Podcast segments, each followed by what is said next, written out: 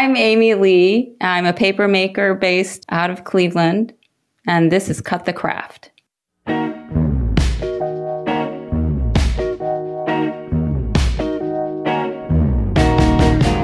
then I'm using a baby blanket. Like a legit baby blanket? Yes, it's just for like a baby. Down where your feet are. You're like patchworking your blankets. Well, it slides around. Last night it fell off the bed, but it's very slippery because it's a Korean baby blanket. And so it's really nice. It's like heavy, but soft and fuzzy. And usually the adult versions have like big tigers and things on it. This one has like a cartoon something or other, but it was intended for my niece. My mom got it. And then she was like, upset with my sisters or maybe with even my niece, and then she was like, you take it, you can take it. So and now it's being used on your knees. I love that. Wait, so you just kind of like wake up and scoot it around to whatever part of you? Yeah, because it's so slippery, you can kind of slide it around. Like, it's, you know, a pro and con. So oh my God, that's so funny. I love that. Well, welcome to Cut the Craft, everybody. I'm Brian. And I'm Amy. And we are here with Amy Lee. Amy, welcome to the show. Thank you. It's great to be here. Yay. Great. So we would love to know what you make. And can you tell us a little bit about your process and provide a few translations for terms that you use, like Hanji and jiseung?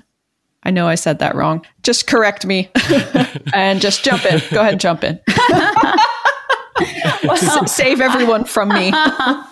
Okay, so I make paper, or at least that's the easiest way to talk about what I make, because I make a lot of other stuff out of that paper, or I use a specific kind of paper to make things within. Mostly, for the most part, my interest is working in a Korean tradition. So Hanji is Korean paper. Han means Korean and ji means paper. So together, one word, it's literally means Korean paper. Mm. And so there's a thing I like to say a lot, because people so often call it Hanji paper, which is incorrect. So it's kind of like, you don't go and say Korean limousine, paper. Long car, or like sushi, raw fish on rice. You know, you just say the term. And I know it's hard because people just don't know it, and they haven't heard it. And so I get that it's like, oh, well, it's better to just take the hit and teach it incorrectly so that people know that it's paper. But I like for people to, hopefully, maybe after I'm dead, it'll happen that people will say, you say Hanji and you know it's Korean paper. But so that's the paper that I use. And I make paper that is in the tradition of Hanji. Obviously, it's I'm making it in America, so it's not technically Korean paper. I'm Korean American. So, you know, how do you want to get into that? You know, it's a very complicated thing. But I'm working within... Like, I'm following the steps that I learned in Korea from a Korean paper maker who learned it from his father, who learned it from his grandfather, and so on. So that's the paper. And then one of the big things I do with that paper is I will tear it down into strips and then make rope out of it, essentially. And by doing that, I take two strips at a time. I twist each one separately and ply them around each other.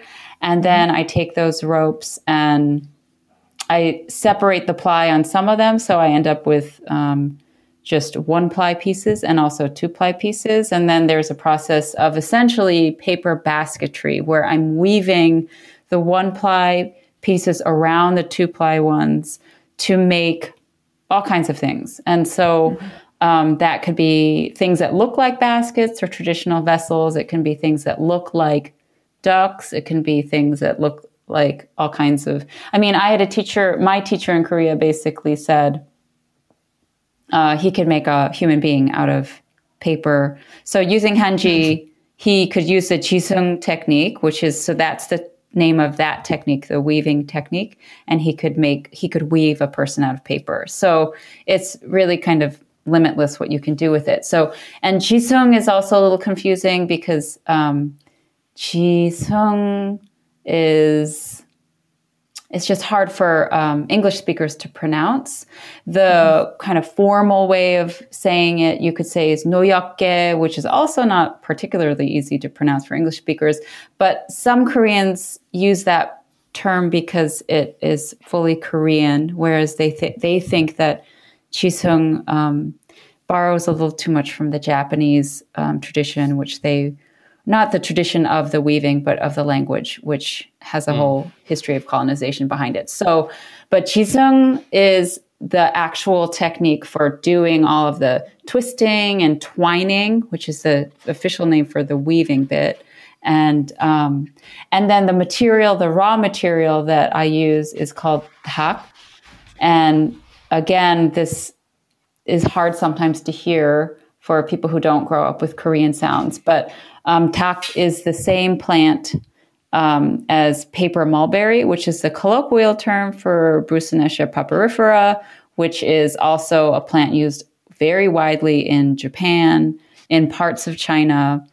And now a lot of American papermakers love using this fiber, even though they source it from Thailand. So, but I often don't push the dak as much in... Japanese, it's called kozo, and people hear that a lot. I often just say mulberry, and this is also something I get very worked up about. It makes paper that looks like what we think of as rice paper, but rice paper is a total misnomer. You don't make paper out of rice, at least not the part you eat, because you can't. Anything you eat isn't going to make you good paper because paper is made out of cellulose and humans can't digest cellulose. So if there was a bunch of rice, cellulose in rice, then we wouldn't eat so much of it. So, but you can make paper out of rice straw. It just doesn't look anything like what we think of as rice paper. Rice paper is actually not just a misnomer, but it's racist. It's a derogatory term that was made by Westerners who had been, exposed to Asia for the first time, and they saw a lot of rice farming, which they hadn't seen a lot. And it was just kind of like, oh, like the paper is white and rice can be white. And look at these farmers. And farmers were people who made paper as well. So there was a lot of, there's a lot of controversy around that amongst the people who know, because there aren't actual, people want like real history literature that says this was the time when we officially made this racist term. And as we know about all kinds of history, that's not how language works. So, but the people who care about kind of global paper and prefer not to, we don't call it rice paper. I would just call it mulberry paper, or I call it Korean paper, or, you can be very vague and say like East Asian paper, but I went on for a really long time about language. But, so, you can cut all that. No. That's interesting. Yeah. But you were talking about work and process. I mean, I make paper. I don't make paper year round. I do it seasonally the way that it was traditionally done. I mean, not even in the sense that in Korea, traditionally you make paper in the winter.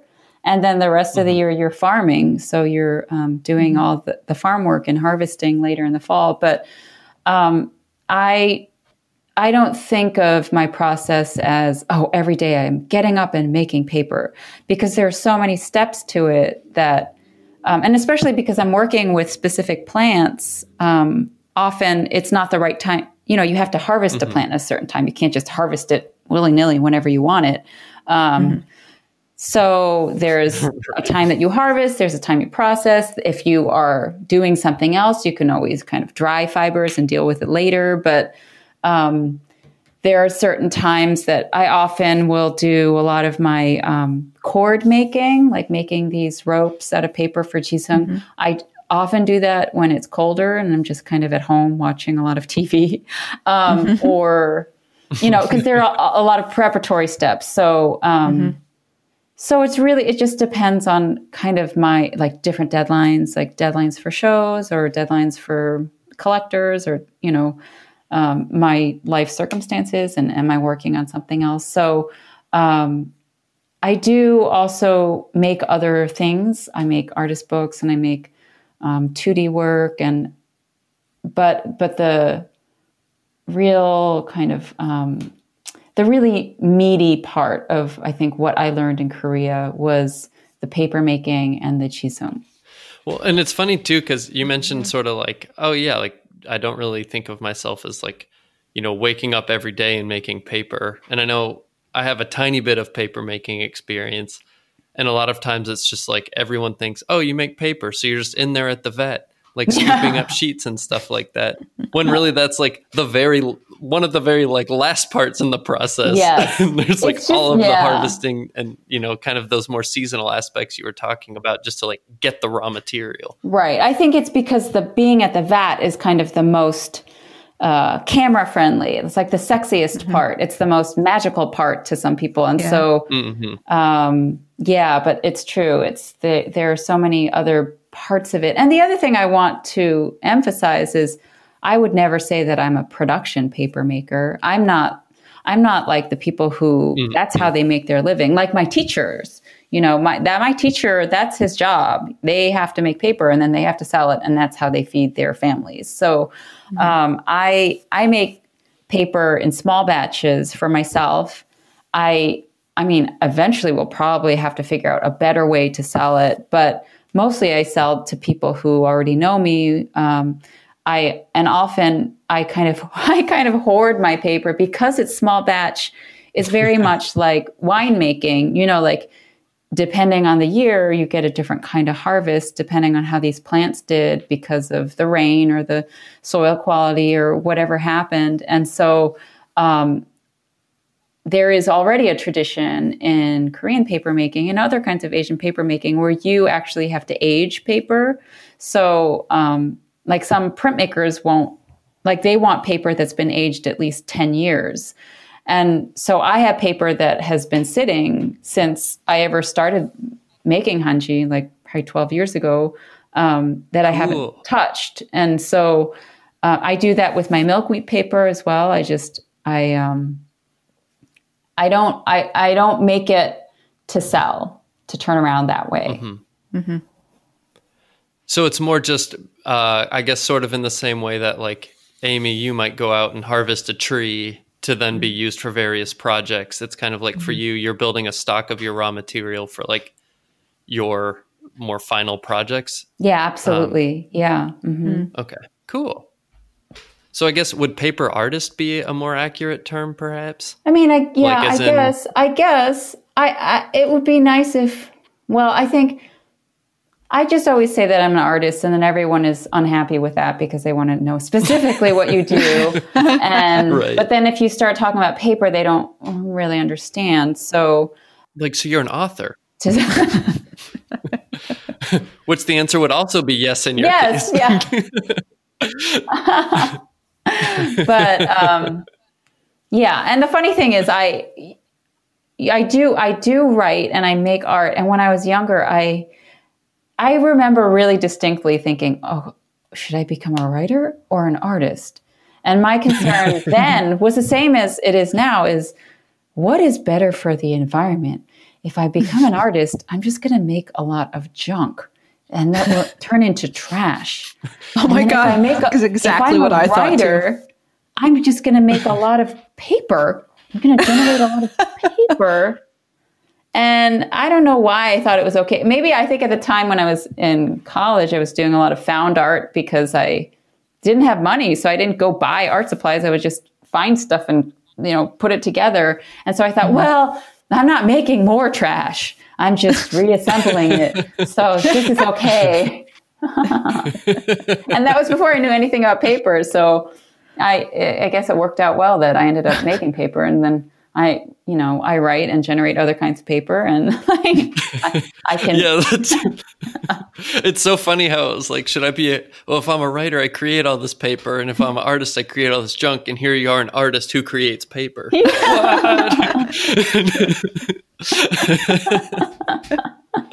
Oh, that's a conundrum. That's funny.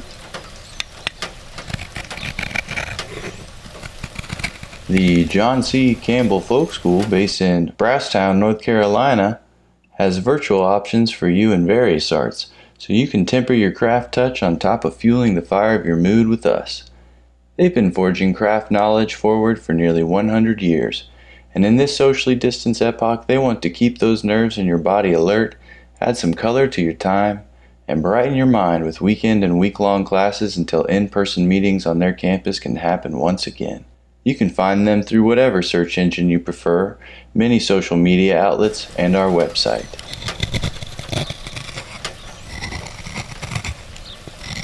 For almost 25 years, North House Folk School has been providing a powerful connection between people and resources, linking time-honored traditions and current best practices that help to ensure the future of handcraft. I've been dying to make my way up to North House ever since the first time I saw one of Instructor April Stone's baskets. And the more I learn about it, the more I'm itching to go. They're offering COVID-conscious in-person classes, but even if you can't make it to one of those, they're also offering a smorgasbord of online courses. So whether you feel most comfortable learning handcraft online or on the shore of Lake Superior, North House Folk School has carved out a place for you.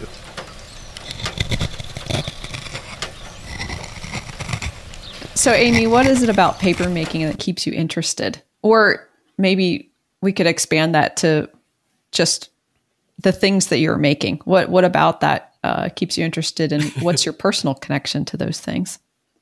Papermaking and all the things I make. There's always more. There's always more to learn, and so I always say, especially with Hanji, I would say, you know, I'm going to keep using this material until it's no longer interesting to me, until I've exhausted its potential.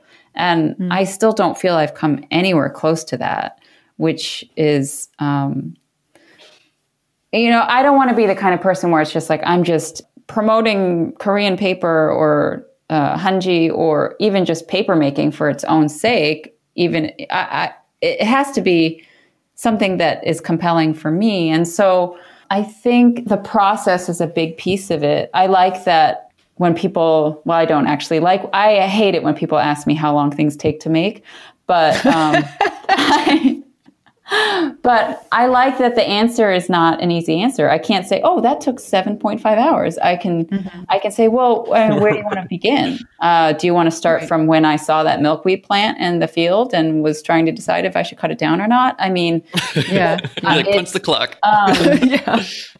It's a process that, because this idea of being what's good for, or as good as you can get for the environment, what is going to do the least harm and have me have a relationship with the world that maybe I didn't have before I was making paper, but it was still interested in art and didn't feel connected. What papermaking does for me is it just provides a really deep connection to way more than just me. And so even if I work alone, I'm never really alone because, you know, I have to have a relationship with the plants. And then if it's not plants that I'm raising, then I have to have a relationship with the people who own the land that I'm taking the plants from. And so that's something I have to understand about the ecosystems within which that plant lives. And so that I'm not interested in taking it at a time that it's harmful for anything around it. And so you have to choose the right time when it's kind of served all of the other creatures that need it. And then, that's when, and we are creatures too that need plants very badly. I mean, we survive because of plants. And I think that these many layers of connections is why I keep doing it. And then the other work provides me again with a different kind of connection. And that's the connection to my ancestors or my heritage.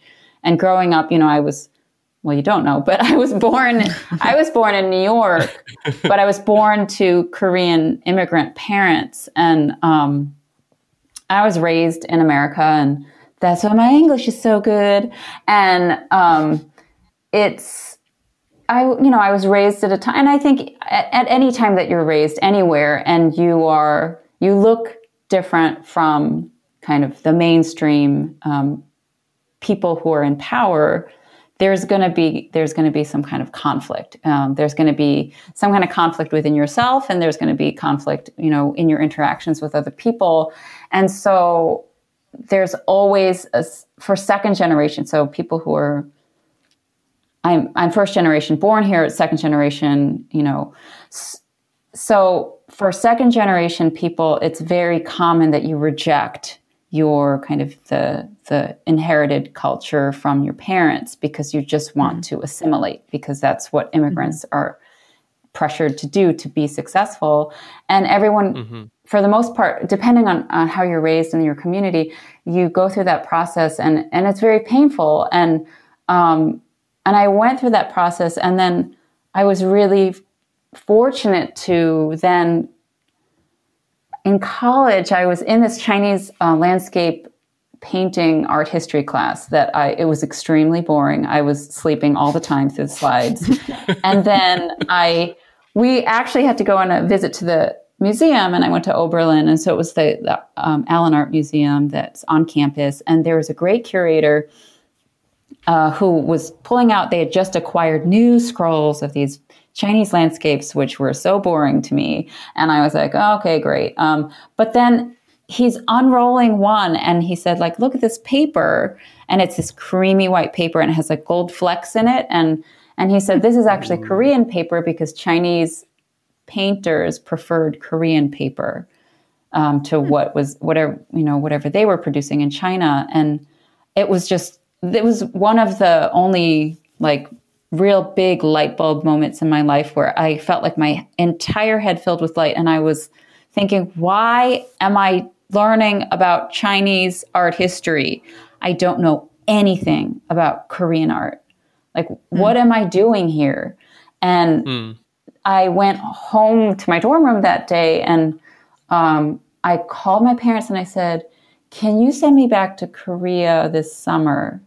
Because I want to study Korean. And they were like, what? This is the girl, this is like our daughter who had rejected like all of the Korean stuff, like stop speaking Korean to us. Korean was my first language at home. And she was totally obsessed with being a musician. I thought you wanted to be a violinist. You just went to music camp for the last 7 years or something.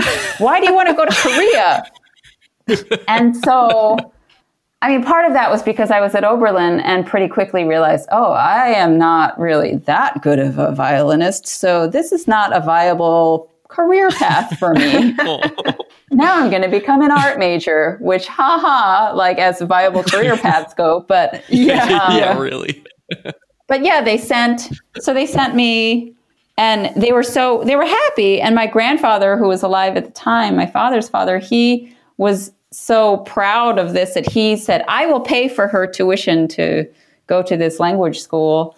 And I learned nothing, but language school, but I stayed with my cousins, and I stayed with my family, and I learned everything from I stayed with this one aunt and uncle, and the oldest cousin, she was just the chattiest, Miss Chatty.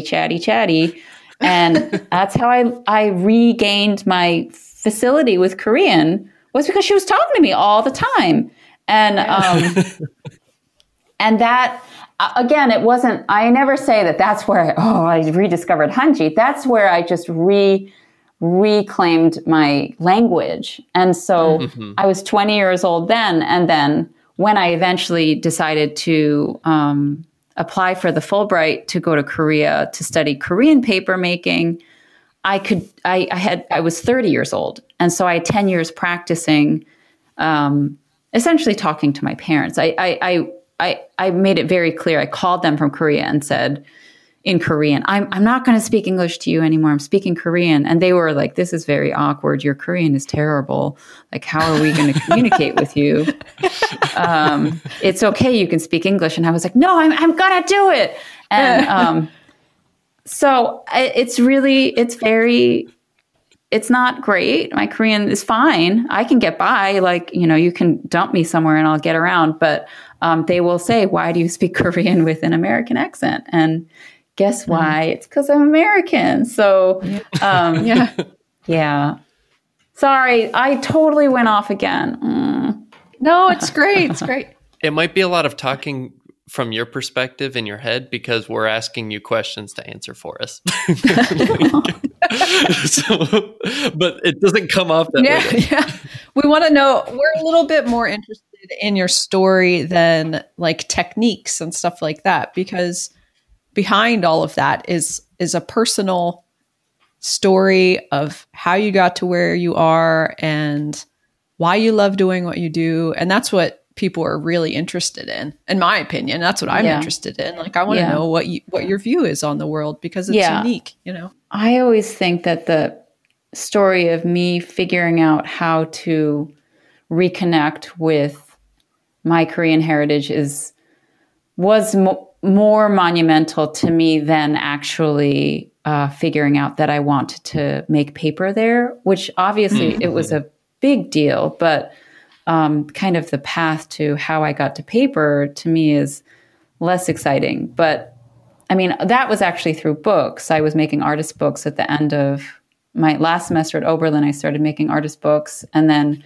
that was just amazing to me that one medium could provide a way for me to write and draw and tell stories and do all kinds of other things. Like, I would make an installation, and that was a book. And I didn't make a performance, but a performance could be a book. And I made a doll that was a book. And then once I was thinking about graduate school later, I went 4 years after I was done with college, but I wanted to just make more books. And so the program that I found was interdisciplinary. And one of the pillars that they had, 3 pillars, it was bookbinding, letterpress printing, and papermaking. And I didn't know anything about handmade paper, but I had to take that class. And the first class to fit into my schedule when I started was papermaking. And I just totally fell in love with it. And again, it's a process. I think the water-based process is a big part of it. And I grew up along the Hudson River, and I never thought it mattered to me, because for the most part, when I was growing up, we couldn't see it as well as we see it now. We grew up in an apartment building that later the landlord was thinking, oh, if I just cut down all these trees on this cliff, then we'll have a river view, and then I can charge a lot more for rent. And, but when we were growing up, it was, you kind of had to look over the trees to see it, or like kind of walk to other parts of, you know, town to see it. And, I didn't think it was a big deal until I went to Ohio for college, and I was like, there's no water. I mean, it would be a stretch to get to Lake Erie from where we were as a person with no vehicle. And so, I felt very landlocked. And then I think that this process where your hands are like in water all the time. We're wearing these big boots. There's water all over the floor. Mm-hmm. It just was a great way to reconnect with this thing that I didn't think was even that important to me. But I think when you grow up near water, it affects you. So that's really beautiful. Yeah. I think when I started learning about the history of papermaking, then I started to get very interested in Korean papermaking, and then realizing there's very little literature in English written about it. And, and a lot of it is written by people who don't speak Korean. So that's when I realized that I had to actually go to Korea. So, so I was able to get a year-long Fulbright grant and do that, and that pretty much changed my life. Cool. The Mona Lisa, the Sistine Chapel. You have to be there with some things. You have to see it. Descriptions do not suffice. You know what I mean? Meh. Who am I kidding? You've heard this before. It's not untrue, but you know, I don't have to be there to know the Mona Lisa isn't really my type. Even though I'm sure the physical aura surrounding that painting is going to amplify the experience of it. Also, sure, there's no amount of simile that can add up to your eyes on the Sistine Chapel. Though I can say Picture the index finger of whatever you call God and the index finger of some average jacked dude stuck in an invisible finger trap, and you have something to work with. So when I say Cassie Dixon's woven patterns are like when you see something waving on the other side of a screen and a screen door, because of the minute square pattern of the screen the image passes through to meet your eyes, or the way the optics shift as you move by, like one of those illusions you press your nose to for 15 seconds and then pull back, or like having white line fever on the road during a heat wave. You get the idea. But Cassie's weavings are solid material outside your mind. And she says you can notice variations in woven patterns based on good and bad nerves in the fingers during the weaving. So she makes sure to weave when she's good and focused. She's involved in every step of the process for her coverlets, from the flax to the dyeing. Listen to our next episode and get a better picture from the real McCoy herself. And if you want a real experience on top of that great discussion, get one of her coverlets. With fall here, they can provide some added warmth. And if you're having a bad day, you can cover it up with the good ones she's weaved them in.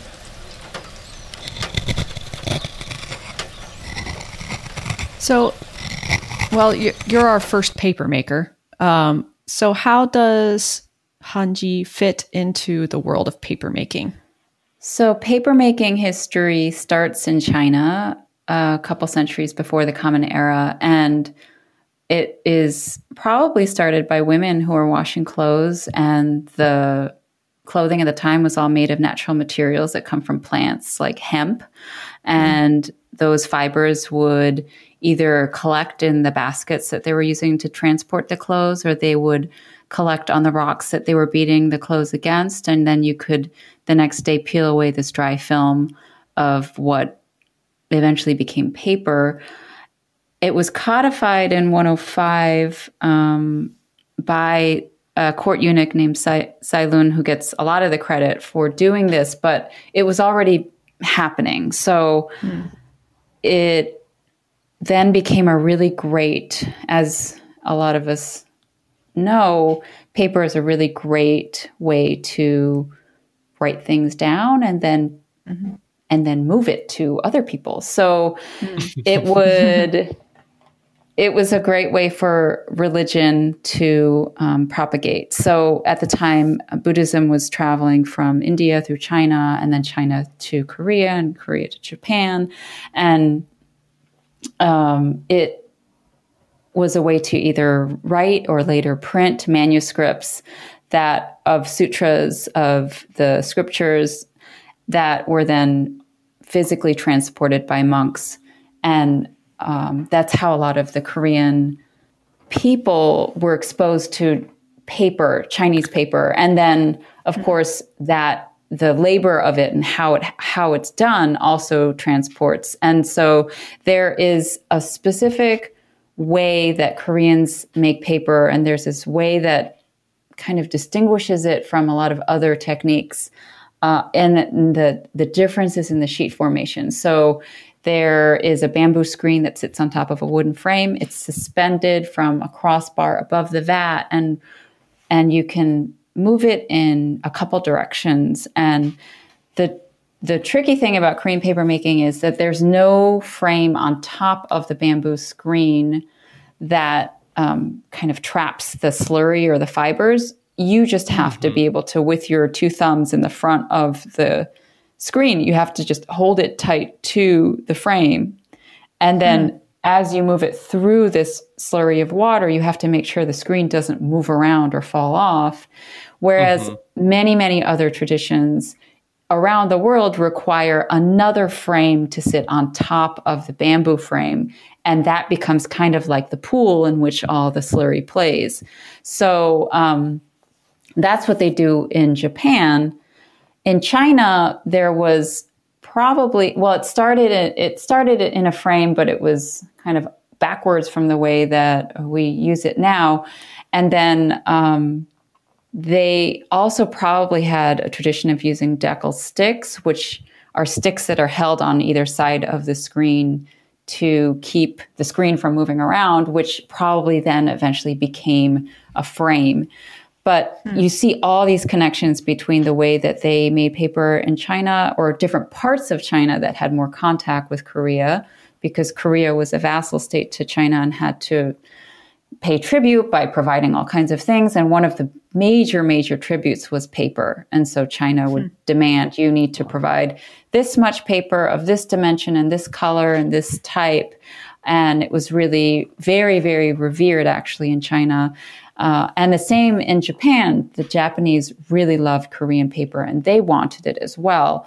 And so there is a record of a Korean monk, Hamjing, who went to Japan, to the imperial court, and presented paper and colored inksticks and showed that process. There's a lot of hubbub around when exactly did it start, papermaking start in Japan and papermaking start in Korea. But generally it's safe to say that they all had contact with each other, and that it was a big way to propagate religion, and then eventually for other parts of the civilization as we know it to operate, in terms of governments using it to provide civil service exams, governments using the people who fail the civil service exams. It's like taking all the blue books and turning them into armor for their soldiers, using paper to oil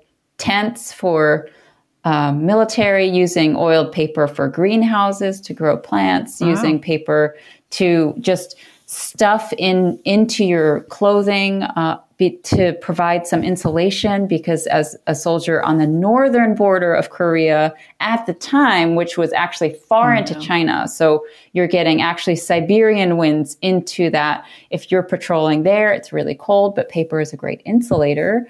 So you would just shove paper in between your clothes to try to stay warm. And so there's all kinds of ways that it was used in Korea, and then also ways that kind of there's cross-cultural. So there was paper armor in China as well. And so from that's kind of the East Asian leg of papermaking. At some point, papermaking starts to travel west from China. But in terms of what's happening in East Asia, there's a big connection. There's also Vietnam was a big place that papermaking began coming from China as well. But in terms of the one detail that I would say that really distinguishes Korean papermaking, aside from it being made by Korean people, is that special way that there's no frame on top of the screen when you actually form the sheets. Cool. Wow. Dang, that's crazy how many different things paper was being used for, too. I mean, nowadays we're like, oh, yeah, books and stuff. That's it. I had that happen actually with my student this semester in this artist books class that I teach. I was teaching them how to do the side stitch, which is a traditionally Asian binding, because it was used for these kinds of papers, the lightweight papers that you could bind many, many sheets together on the side. And so, but when you build the book, you have to trim the edges. And I see a student picking up a handful of these trimmed edges, wondering where to go. And I said, you could keep those. And he said, well, what am I going to do with it? And I just took one and I started twisting, and I said, look, you can make thread. And he said, oh, can I sew a book with that thread? And I mean, technically, depending on how, the strong the paper is, you could. I said, with this paper, maybe you don't want to go that far, and depending on the grain of it and everything, this is exactly how Korean people probably first started doing the weaving, doing the jiseung, is that they had offcuts. Because these days we prize the deckled edge, or the lovely edges on the paper. But Then often you would have to trim all the edges. You want clean edges. And then you have all these offcuts. And then you knew how hard people work to make paper. So you don't just throw, there was no garbage then. You don't just throw it in, no recycling. I mean, you could recycle it to make new paper, but it would be slightly weaker. You just start playing with it. These people are so, not even these people, all people of that time worked with their hands. And you were always doing stuff. And so you just start. What do you do when you play with a long, thin strip of paper? It makes sense to start twisting it. And so they would twist it and say, oh, this is kind of stronger now than this little sliver of paper. Oh, and guess what? We already know how to weave baskets. So instead of using grass or other fibers, why don't we just weave with this? And why don't we make string out of this? And so that's where you start seeing these objects being woven, and objects that you needed at home. You needed a teapot or a teacup or a gourd to store water or wine or whatever you're drinking, or there's a tradition of making, and this is a very special one, for of chamber pots, but not every day. It's not just for everyone. But when a woman gets married in Korea, she no longer is part of, belongs to her husband's family. And so she's not really part of her natal family. And this is a tradition that happens in China as well. And so she has to leave the family that she was born into and be taken to her husband's family, which could be in another village. But because Korea is very, very mountainous, it was easier, instead of to try to wheel her in a cart or something, they would just carry her. So they would have these sedan chairs, and they just have 2 or 4 guys just carrying her through the mountains, because it was actually faster to do it that way, or easier than to try to get around all these mountains. But it was Confucian culture at the time, and women are not allowed to be seen by men they're not related to. And I mean, literally, if you were walking down the street and you see a woman and she doesn't know you, she would just have to cover herself, like a ghost. Oh, wow. And so she couldn't get out of that little chair. But obviously, if this journey took a day, the guys are going to rest, because they'll rest or they'll do whatever, but she can't get out. And she obviously was going to need to relieve herself. The other thing being, she's probably so nervous because she doesn't know what's going to happen. So she might be sick and want to vomit. And so they would need a chamber pot, but because she's already traveling with all her stuff, so it's heavy. Paper is light. It's lighter than a ceramic chamber pot, and paper is discreet, so it's less noisy than if you had a metal chamber pot. And sometimes she would even put a piece of paper into the chamber pot before she started using, to muffle the sounds. And then it was beautiful, so it was considered appropriate for a new bride.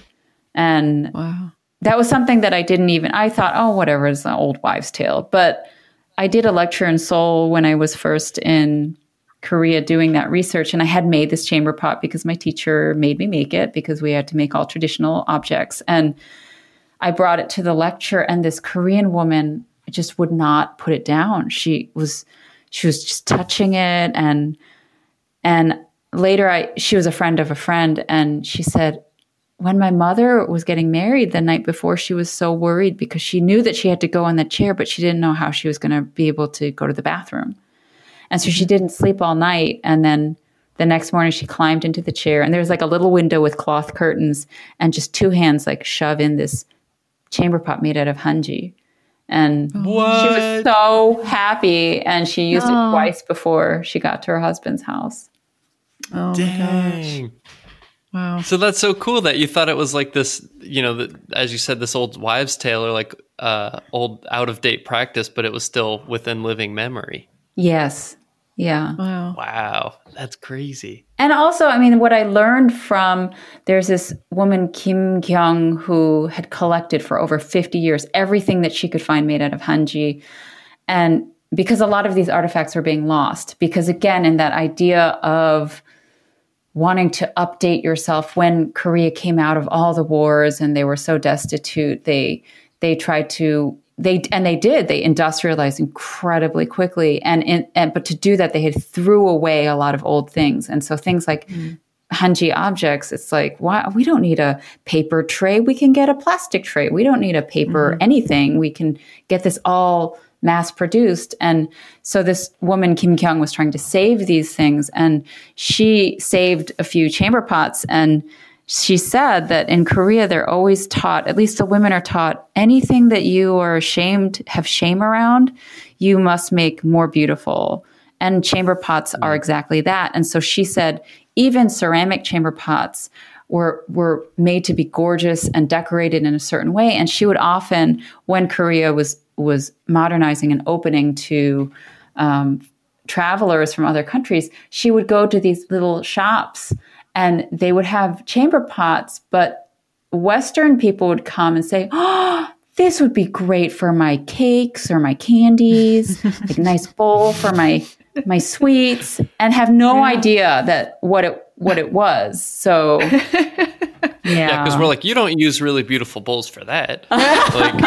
Like, no, but so was there like a special finish or something? Because you mentioned that these were also holding like wines and teas and things, and when people think of unfinished paper, it would just get soggy.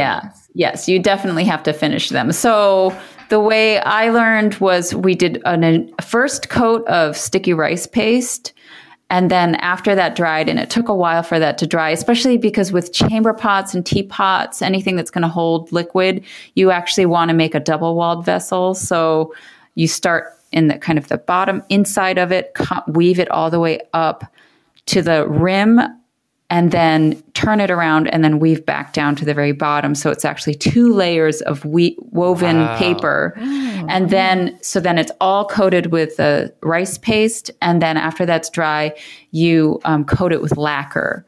And I'm pretty sure they do. And this is lacquer as in traditional lacquer, which itself is a whole other craft that you could devote your life to, which is you take it from the sap of the lacquer tree that's indigenous to Korea, and you have to filter it many times through handmade paper, and then there's a specific way you apply it, and it doesn't, the way that it sets is not an evaporation process, so you actually want, it's a polymerization process that requires heat and humidity. So Koreans, when you're using natural lacquer, and they would wait for the summers, because in Korea gets these crazy monsoon seasons in the summer where it's just pouring rain and then suddenly sunny and then it's pouring again. And so it's very hot and humid. And that's when they would wait to lacquer everything, because you can't, if it's dry out or it's cold, the lacquer will not set. It won't become, stay viscous. And so that then seals it completely, and then it's food safe. And even though in the process, when it's viscous, you have to be very careful, because it's actually has the same compound as poison ivy, poison oak. Oh, so, okay. Wow. Yeah. So if you're allergic, you shouldn't be working with lacquer. Yeah. Rash central. Yeah. Oh, Amy, maybe this leads into the ducks. Yeah, I was just going to say, please tell us about the ducks. I know Brian's really excited about this because he loves ducks. I love ducks. I started making ducks several years ago after I saw this image of a woven paper duck using jiseung. And I knew it came from, at least the label said it was a wedding duck. And so I knew it was based on the tradition of giving married people who are getting married a wedding gift of two carved wooden ducks that are painted to look like mandarin ducks, which are a species known to mate for life. And it was to promote marital fidelity and then also fertility, because they wanted people to have a lot of babies. And that was a time in Korea where it was important to have a lot of babies, because the babies would often die at birth or soon after. So this was not so much a way to be an annoying, nagging parent as just wanting to continue the line. So I think that Kim Kyung, who collected all these Hanji objects, she also had some ducks, and she had one in her book that was a kind of like a pasted papier-mâché type duck. And she said, I think this might have been a parent who was doing it because they didn't have the money to commission a nice wood carving. And so instead they just kind of made this because they still wanted their kid to have a good marriage. So I just loved the weird shape of the woven image that I saw. And I was trying to figure out how to make it. And it's a lot harder than anything I had done up until then, because I had been taught to make vessels and symmetrical objects. And so I tried to do it on my own, and then eventually got another grant to go back to Korea for another few months and do a little more advanced study so that I could figure out how to do these curves. And it just became so, it was started purely as this technical exercise, like I want to make that. How do I make that using this technique of jiseung that I already knew? And then it became a really fun way to just get to know these animals, because the first time I was trying to make one, I was actually teaching at Penland. So they encourage teachers to work on creative work while the students are doing the same. And I'm working on this duck, and I started from the head, and I'm going down. And one of my students said, "Amy, have you ever seen a real duck? Because that looks like a swan. Your neck is way too long." And so I ripped out a bunch, but it was still kind of long. And I got a lot of lessons about how ducks really look.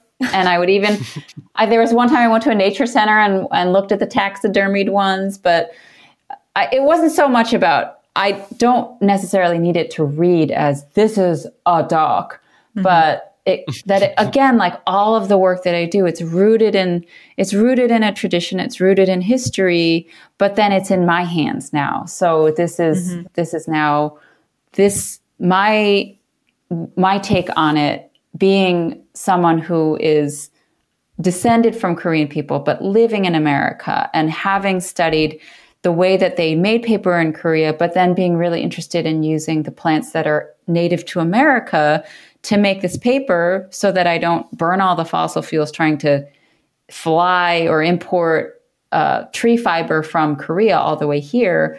And also because it's more in keeping with my interest in trying to work directly from the land that I am on at any point in time. So it's been a lot of fun figuring out, if I start at the front of the bill of the duck, then I can, if I end at the tail, I can release the ropes and then make tail feathers. If I start at the tail, I can come back to the mouth and open the mouth if I want it to either be a talking duck, or lately I just made a duck teapot, and then I can open the mouth so that that's where the water would come out of, the tea would come out of. Yeah. Aww.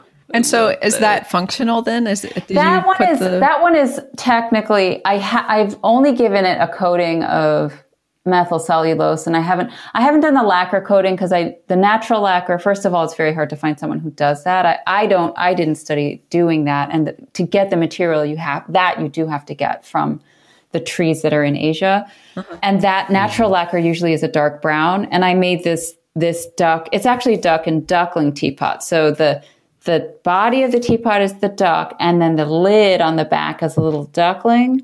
And my God. I can't even handle it.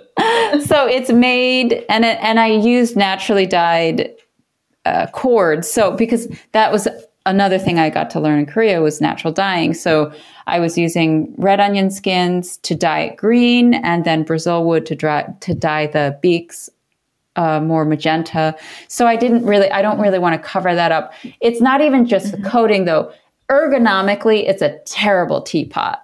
Like, if you took this to someone who makes it, because you would have to tip it over so far that it would start leaking out the lid, because to get it up to the, but it is built. There's a hole in the top, and then there's a hole in the beak. And so you could, why not? Awesome. Yeah. But I'm really interested in that idea of, if it's functional, is it less valuable? Is it more valuable? It's more valuable functionally, but usually less valuable in terms of money. You want to spend less money on it, but, and playing with that idea of, what is even functional these days? And again, the big thing for me is I can make things with my own hands. And that's the most interesting thing to me is what are all the things that I can make? Mm-hmm. Mm-hmm, mm-hmm. So, Amy, who's someone inside your craft that you admire and maybe someone outside of your craft? I really, really admire Winifred Lutz, who is kind of a godmother of a lot of the American papermaking as art in that she pioneered a lot of amazing sculptural techniques for paper, but she's also really serious in the naturalist work where she has worked with so many different plants to make paper, and she's really done serious research. I think Tim Barrett's book on Japanese papermaking is great, but I think the hidden gem in there is her appendix. And she has this amazing appendix where she has tested all these American fibers for Japanese papermaking, which is very similar to Korean papermaking. She says, okay, these are the plants that are really good for Japanese techniques. These are the plants that are not so good. These are the plants that totally don't work. Do not even bother. And she has really detailed notes. And she was inspired by a Japanese papermaker who said, what's with all these American people who are trying to use this paper mulberry to make Japanese style paper in America? Don't you have other plants in America that would work? Yeah. Wouldn't you be more interested in making paper, American paper? So, and I think that was really, really wise. And so that's inspired me for a very long time. I go back to that appendix all the time. And even to just her, she's been very generous over email when I've asked her some questions. And you can tell people who've really done not just the reading research, but who the people who've really experimented with these plants enough to say, well, this doesn't work and this is why. Yeah. So I think she's fantastic. And then outside of my craft, this is almost cheating because paper, is it fiber, right? Is it within fiber? But I think Sarah Swett is amazing, and she's out in Idaho. She's in Moscow, and she is a fiber artist who spins and she knits and she weaves, and she lately came up with this way of doing fringeless tapestry weaving, and she's gotten into spinning paper, which is something that I do as well. And she's also done a lot of great experiments with milkweed fiber, not for paper making but for spinning, and then doing other kinds of fiber techniques. And she also like me, actually, she also draws comics a lot more than I do, and so her booklets and her blog, there's just so much, it's just all this creativity. That's great. That's cool. I didn't know you drew comics. That's awesome. Yeah, I've done that for a while. It's something that, there's so much stuff. We all do so much stuff. And so when do you find time for this and that? Yeah. Yeah, I understand that. So if someone wants to see more of your work, where can they find you? I have a website that is just my name. So it's amylee.net, AIMEELEE.net. Though I also own the .com. So if you mess up, that will still take you there. And then pretty much I don't do social media. So anything that's anywhere adjacent to social media, like I have a very old platform blog on Blogger, and then I have images on Flickr, I have videos on YouTube, all of that links from the website.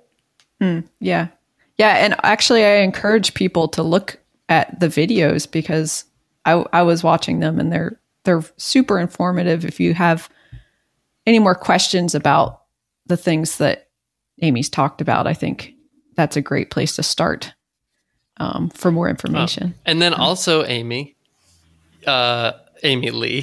Okay. He's like, me, Amy?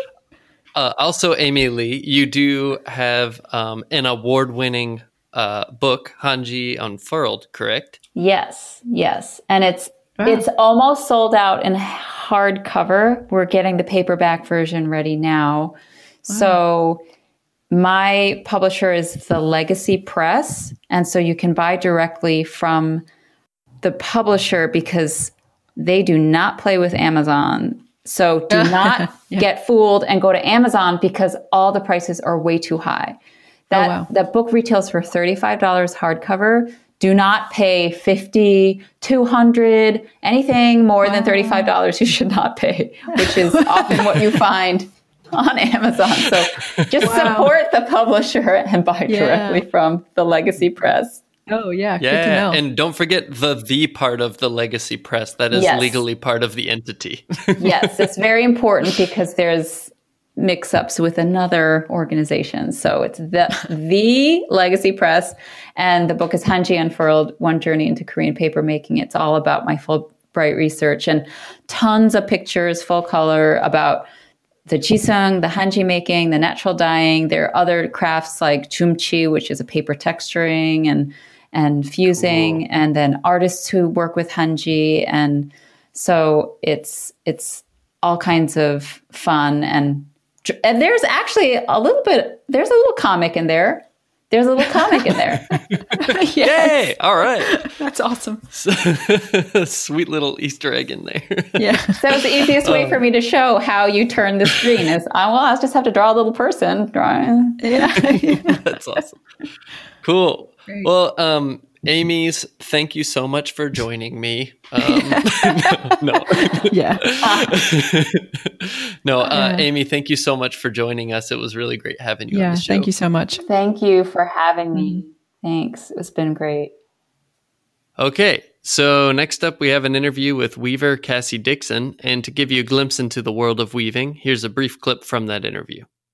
Well, I've raised as many as 1,000. It takes about 1,000 to weave a silk blouse. One silk blouse is about 1,000 worms. Whoa. What? And they will eat almost 50 pounds of mulberry leaves. Oh, it is a lot of work. A lot of work.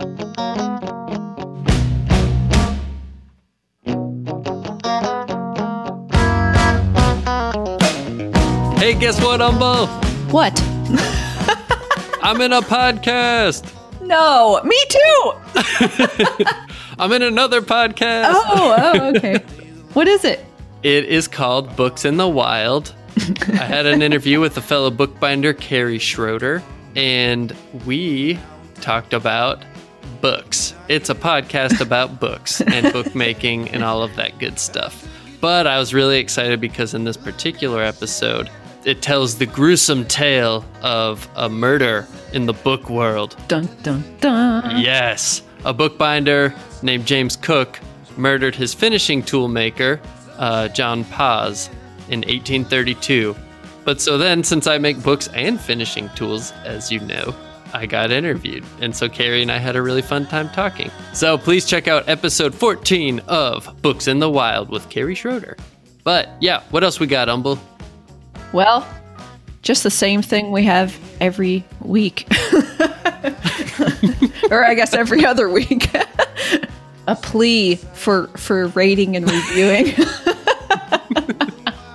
us on Apple, I guess, Apple Podcasts, and subscribe to the show. And thanks to everyone for supporting us on Patreon. It helps us pay for the website and the maintenance and the hosting fees, and if we get more support, we can dedicate time to different side projects and more interviews so that you guys don't have to wait 2 weeks in between interviews. We'd love to be doing more of it, so we're thankful for everything that we're getting so far. It's awesome.